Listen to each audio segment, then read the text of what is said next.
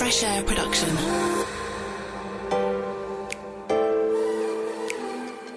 Hi, and welcome to Fresh Ears, the podcast from Fresh Air Production, where we pick apart branded podcasts in case you fancy making your own. I'm Neil Cowling, the founder of Fresh Air, and I'm lucky enough to have a team of brilliant producers working across a vast range of podcasts for businesses large and small. Today, we're talking about an internal comms podcast that we've built for one of our biggest clients, Hitachi. It's called, appropriately enough, People of Hitachi. When I looked at the portfolio of Hitachi, it just clicked in my brain that actually what we're trying to do is sort of environmental times digital or green times digital is really what we're trying to do in, in all of our industries. And actually the future market for mobility, the future market for energy, the future market for industry is all so heavily influenced by decarbonisation. It comes together as a common purpose for our, our major businesses. So to me, it was a bit of a light bulb moment, but it's, it's something we still want to work on. But I think it's an important thing that brings us all together. Yeah, I definitely agree. I think, you know, that cross collaboration across the business is something we hear people talking about all the time of, you know, trying to improve it. So, why would Hitachi choose to make a short podcast for internal communication? Internal comms is a small but fast growing sector for podcasts. Makes sense. Why write your staff an email when you can say it and they can listen at their leisure? So we'll chat this through today with Emily Seaton Potter from Brand and Communications at Hitachi Europe, and she's also the presenter of People of Hitachi, and Juliet Nichols, our senior producer here at Fresh Air, who managed the project for us. Hi, both of you. So, Emily, thank you for being with us. Let's start by asking why you at Hitachi decided to make a podcast in the first place. Of course. So, I mean, personally, I'm a really big fan of podcasts. Um, I listen to several a week. So I was quite excited when we started discussing internally that this was something we wanted to do. It was actually our first ever podcast at Hitachi Europe. So it was a step into the unknown for us. And really, you know, at Hitachi, we have over 300,000 employees globally. So, from an internal comms perspective, we're always looking for interesting ways to engage our employees. And as I said, this wasn't something we'd explored before. So it was a step that really made sense with people working from home. Uh, we wanted to give people an interesting way to digest internal comms without bombarding them with more emails and asking them to watch more videos and things like that.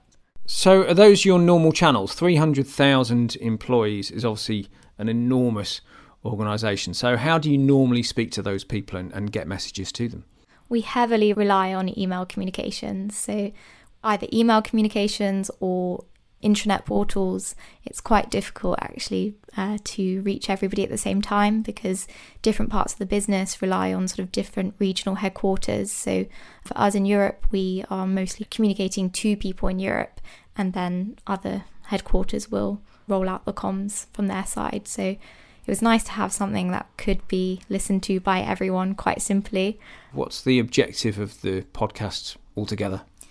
So, within our internal communications, a really key message that we are trying to roll out is really creating awareness and understanding of our Hitachi group identity. So, the group identity is made up of a mission, values, and a vision, which really unites us as a company. So, it connects our history to our future goals. And we feel because we're such a huge organization, we really rely on people understanding and, and living that mission and vision um, and values to sort of foster a company culture. Something that we, we struggle with and something that's really key for us is making people feel like they're part of it. And this, we started to tell individual stories about people who were showing the group identities through their work. So that was a really sort of key way to kind of push out those in- inspiring stories. It really made them come to life, I think. We'll get on to the format of the podcast in a moment, but I know uh, Hitachi, you're really keen and really focused on these core values of the corporation. Can you just outline those for us? What are the core values of Hitachi? So, the Hitachi Group identity is made up of a mission, which is to contribute to society through the development of superior original technologies and products, and our values of harmony, sincerity, and pioneering spirit. feed into that mission. So you can't really have the mission unless you have the values. You've got to be living the values to be able to achieve the mission. And then our vision at Hitachi is to deliver innovations that answer society's challenges. And really, that is our message that we're putting out to the world. So, how can we answer what's going wrong in society? You know, at the moment, we're focusing on environment and basically making the world a better place. It's a bit cheesy, but we really want to inspire the world with our technologies. Thanks, Emily. So, Juliet, you produced this series for us, and what Emily's just described is quite a high level, ambitious set of objectives for the podcast to achieve. So, it's quite an unusual format. Can you just talk us through what the format is of People of Hitachi? Yeah, I mean, the values are something that really came through for every episode, and we made sure that they did the first series by asking people directly. That was a part of the format, wasn't it, Emily? You know, which value do you resonate with most? And then in the second series, we're kind of doing that a bit more in a more of an integrated way. But I think it's fair to say that Hitachi employees genuinely believe in the values and the mission, uh, which is kind of nice. So that's definitely part of it. But the format really is to make it this coffee break style podcast. So something that's short, bite size, easy to understand. And I think, again, in the first series, we made it quite short and sharp questions, getting to know people very quickly, getting that bit of inspiration, their, their value, and then kind of out of it. So, sort of seven or eight minutes. And we're doing something similar with series two but in a bit more of a conversational way. So we kind of get to know them a little bit more, I would say. As a producer, how do you get around that? Because that could very easily, when you're just asking employees to name their favourite value, that could very easily sound like corporate propaganda. So, how do you make that not sound like that? How do you make that sound natural? That's a good question, isn't it? How do you get around that? It was a challenge, I think, in the beginning to not make it sound too scripted. I think that was something that we really pushed for. Yeah. And as, as, sort of Juliet was saying, I think when people start talking about their projects, they didn't set out doing these projects thinking, oh, today I'm going to live pioneering spirit, today I'm going to live harmony or sincerity. But actually, as soon as they start describing them, all of this comes out and it's quite easy to connect the dots quite naturally, I think. Interesting, that, isn't it? Because I think audio has a way of exposing people who aren't being authentic really quickly in a way that video doesn't. Video, you sort of expect video to be acted, to be a bit theatrical, for there to be an element of artifice in a way that you don't with audio. It's just one person and a microphone. And I think if you are prompting people or they're just being asked to do corporate language, then that is really obvious really quickly with audio. And I think this way of getting people to speak about their projects and the work that they're passionate about is a really nice way of communicating something that they do and communicating why they love it without giving them a script. They're just talking about what they do all day and, and if they are authentically passionate about that, that comes through really well. And Juliet, you mentioned the coffee break format and sort of six to seven minutes. Is that a literal thing? Are you literally expecting that people will listen to it on their coffee break? And is that what's in your head when you're making it? I mean, I think so, but in a loose way. And I think the nice thing about this podcast is it's accessible wherever you'd normally get your podcast. Although it's an internal podcast, you can go for a walk and listen on Apple. You know, you can you can listen on Spotify whilst you're making your lunch or whatever. So it's the perfect amount of time for a break. But I don't know if it's like you must. I think that's it's the opposite of you must sit down and read this article or read this email, as you're saying you were saying before, Emily. It's kind of like how do you fit these inspirational stories just into your day? And seven or eight minutes just isn't a kind of intimidating amount of time, is it? As a listener, yeah, I think that's really important. The majority of work that we create is 20, 25, 30 minutes long. We talk about a depth of engagement that you get with audio that you don't get anywhere else. Most of the listening time that we see on average tends to be around 20 to 25 minutes. So normally we're making work for clients and companies that is around that kind of length. This format is obviously much shorter, 7 to 8 minutes. That coffee break style as we've discussed. How different is that to creating a longer form project? Is it more disciplined? Is it a different production process from making our normal length of programming? I think so. I think it's been a bit of a process, really, figuring out how best to do this. And to begin with, it maybe was more difficult. I think we recorded for less time, we kind of nudged people along to make their answers short. And now we're getting into a space where we probably record a little bit more and then cut down afterwards and take the best, the best bits. And I, I, think both of those ways work. The first series, we wanted to be a bit more kind of straightforward, just learning about these people. And now we're getting into series two. I think there's a bit more detail there. So it's an interesting process, definitely more complicated, I would say, than your average 20 to 30 minute podcast. But it's creatively satisfying to make something that's a bit different, I think. Great. And Emily, you're not just the client in this process, you have also become the presenter, the host. And you're not a professional podcast presenter. You've never done this before. Juliet's coached you through it. So, how have you found that process of stepping out of your normal day to day job and becoming a podcast presenter?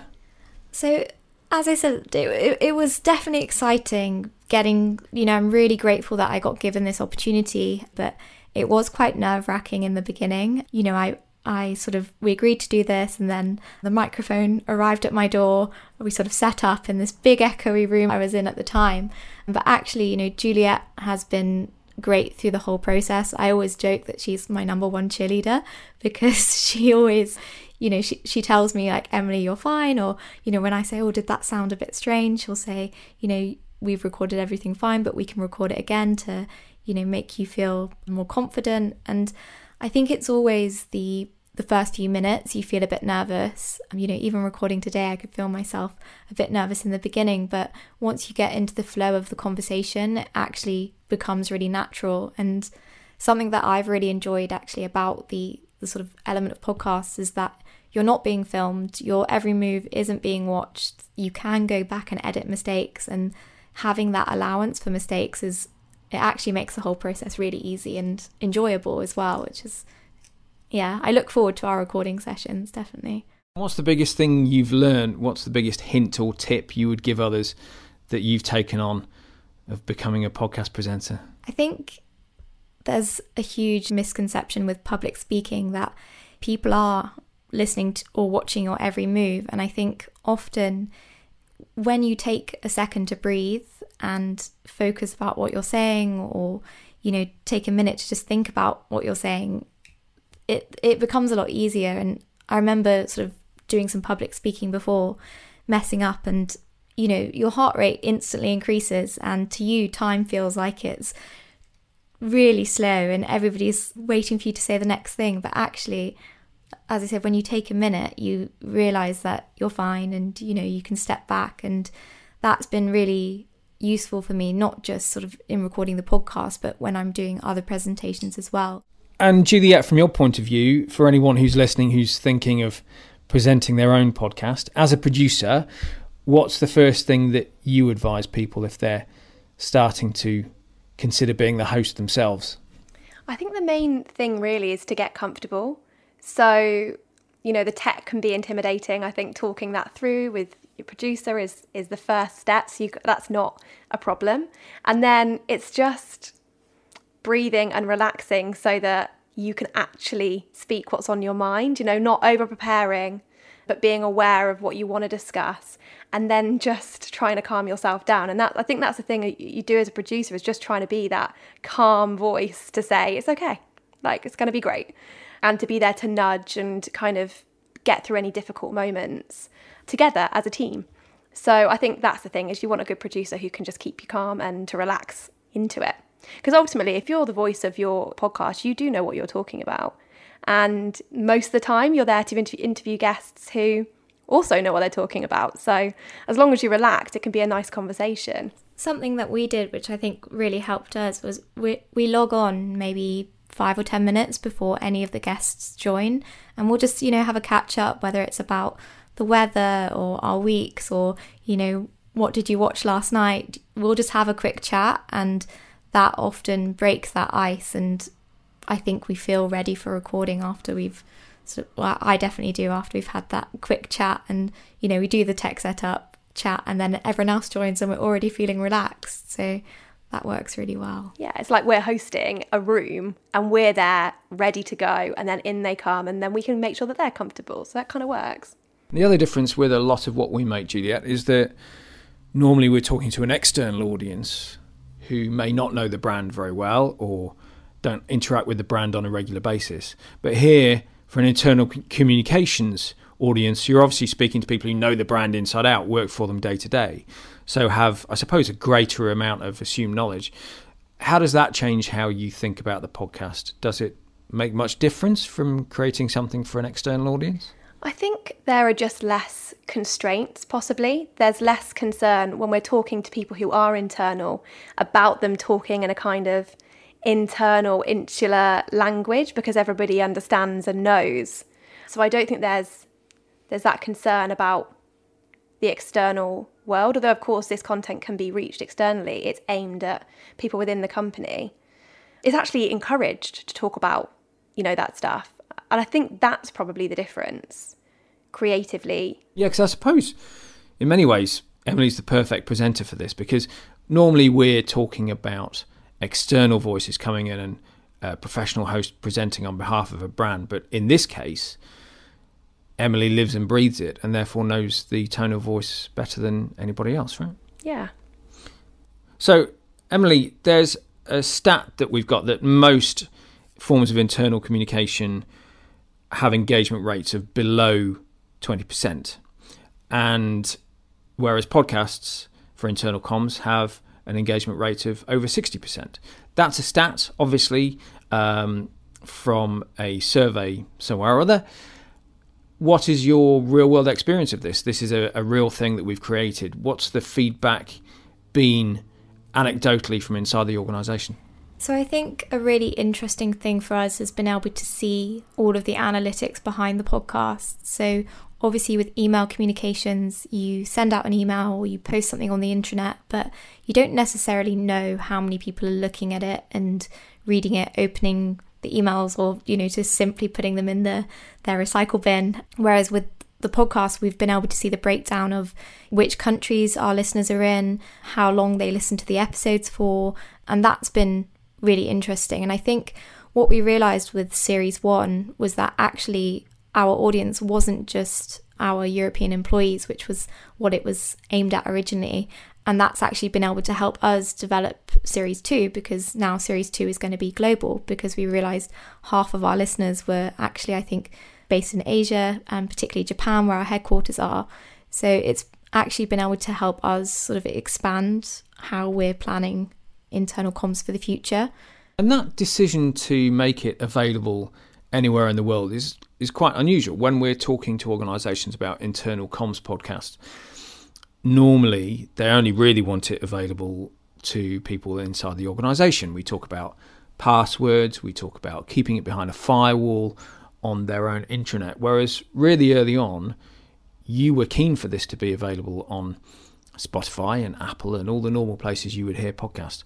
Why was that? Why were you happy for this to be heard by anyone in the world? So I think at Hitachi we have enough probably internal barriers in our way with you know different regions not being able to access sort of full email lists. Things like that make the job of internal comms quite difficult sometimes. So we thought that if we password protected or kept the content sort of for ourselves we were actually sort of shooting ourselves in the foot a bit because you know, with the group identity, because it's this collective identity that we want people to feel, if, say, a colleague in India listened, it would be the same message that we're sharing globally. So actually, it was a benefit if people were listening sort of beyond Europe. And I think really what we were trying to do with the podcast was inspire employees. And that's all employees, not just European employees. We have this phrase at inside um, Hitachi called um, One Hitachi. So whenever we work within a team, so you know whether that's same supply chains or you're just working with a different team from a different part of the business on a project, we call it One Hitachi. And I think that's the message we want to foster globally. So sort of cutting anyone out of it didn't really feel very within the Hitachi spirit. So it was, it was nice to keep it open and it's as I said, it's it's really changed how we're going to do season two and three, which is is nice. And did you worry at all that there would be secrets that came out, or there would be things that were said in the podcast that perhaps you didn't want in the outside world? Did that lead to extra rounds of feedback and sort of more careful thinking as you went through that edit process? I think we did have to be quite careful on certain topics. A particular episode that comes to mind was an episode on proton beam therapy. And so it's currently a very competitive technology. There's lots of different things that the team couldn't talk about. And I think they were quite conscious when we were recording not to say certain things. But all of that was sort of actually, by the time we came to editing, there wasn't any content in there that we really had to remove. But I think it was just good that Juliet and I had spoken before. And I'd said to her, you know, if they start talking about this, you know, don't be afraid to stop us or um, you know if we do talk about that please can we cut that out of the edit completely? So i think all of that was quite easy to manage in the editing process but it was definitely helpful before the episode i think to discuss you know we can't talk about x y and z because of these reasons.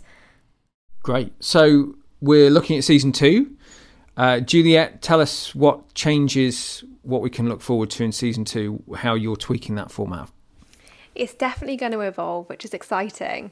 So, we've got a different focus this time. So, still talking to employees and the kind of work that they're doing, but it's more around sustainability, COP26, climate change. That's where the aim is, right, Emily? Yes, exactly. Um, so yes, we're talking to, to different people still. We've got a lovely refresh of the music, which is sounding great and gives it a nice flow. So that's very exciting. And I think it's just that more slightly more conversational. Like I say, we're recording a little bit more and cutting down a little bit more. And there's it feels like there's a bit more space in it. Would you agree, Emily? Definitely. And I think with series one, because it was something, you know, we'd never done it before, we were really finding our feet. Whereas now I think we have developed more of a voice and I think the new music has really helped with that. We actually found a local composer to get on board and make something with a Hitachi sound. So we said, you know, think about Hitachi and think about what you'd associate with our business. So that was it was really great to have that sort of refresh. And yeah, I think the messaging because we're talking about the environment and climate change, COP26, reducing carbon, you know, race to zero, all of these things are really important, not just for Hitachi, but for other companies as well. You know, our competitors, we want everybody to be involved in this message. So the fact it is external, I think, will really help us. And I think it's fair to say that you're more comfortable now, Emily, you know exactly what you're doing with us. you're comfortable being the the host and the face and the kind of the one leading the conversation. And I think that comes through. You do open up in discussions, which is great. That's why I said, Juliet, you're my top cheerleader always. Ah, there I am, cheerleading. No, it's true though. It's true. How has that internal momentum helped and internal enthusiasm? We know that the first series that we created was a bit of a pilot, so you were looking to sort of see how it went down. Has that fact that it's been well received helped you in getting series two and things like securing budget for the next series? How has that internal momentum helped you? I think it's to not talk about budgets in too much detail, but you know, at first we had sign off for one series and now we've already been given sign off for series two and three. So the confidence that we are doing the right thing and that what we produce over a year is going to be relevant and interesting has been really nice. Before we were sort of working in a six month period, and now we're looking at the whole year. Um, so it's it's really shown confidence, I think, in in management that this is the right way to communicate with our employees. That's good to know. So let's round this off then, Juliet. Uh, let's do tips please, from you as producer. For anybody else who's, like Emily, thinking of creating a podcast, an internal podcast for a large organization, uh, what tips would you have as producer that you've discovered along the way? I think um, engaging with actual employees is a really good place to start so that people feel connected. They can hear other people within the company who are doing great things, not to steal your trademarked idea, Emily, because it's brilliant.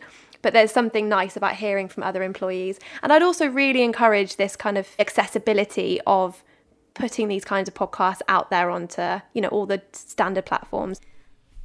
I think you had a you had a really good point there of people already know what the, a podcasting platform is. People listen to podcasts in their own time, so sharing it that making that a company focused thing. People are already you know listening to their favorite podcast, so it's kind of like they they're not learning anything new by looking at this platform, you know, because they already know how to listen to a podcast. Having gone through this piloting, this test and learn process, and really discovering what it took to create a podcast, including everything from making yourself the presenter of the series. Uh, what tips and tricks have you learned that you would pass on to anybody else who's thinking of doing the same thing? You're not going to lose anything by giving it a go. And I think it's really important to try and see if it's something that your employees engage with. And with organizations that are the size of Hitachi or similar size, there are so many individual employee voices that do need to be heard. And there's not really another platform that I can think of that can give these people a voice, literally give them a voice. You know, it's, you can digest things through social media or emails, but it's not quite the same as actually listening to somebody speak about what they've done. And I think by not doing that, you're really missing. You've already got the tools in front of you, you've got the people who are willing to talk. So just giving them the opportunity and kind of finding out what they're going to say is is a really exciting part of it. Every time we would record, we didn't really know what we were going to get, but there wasn't a single episode that I look back on and think we missed something there. All of them, we actually gained things that we didn't realize we would get. Yeah, just the confidence to give it a go, I think, is really key. The content will come with such a large organization or even smaller organizations. The stories are there. It's just sort of tweezing them out, I think. So there we go. A short, sharp podcast featuring authentic voices from within an organisation who can express the values without parroting them. Brilliant. People of Hitachi is available to hear on all podcast platforms, as we discussed earlier. Thanks to Emily Seaton Potter from Brand and Communications at Hitachi Europe and Juliet Nichols, our own brilliant senior producer here at Fresh Air. If you'd like Fresh Air production to make a super duper internal or external podcast for your organisation, you can find out all about us at freshairproduction.co.uk. In the meantime, I'm Neil Cowling, and thank you very much for listening. Fresh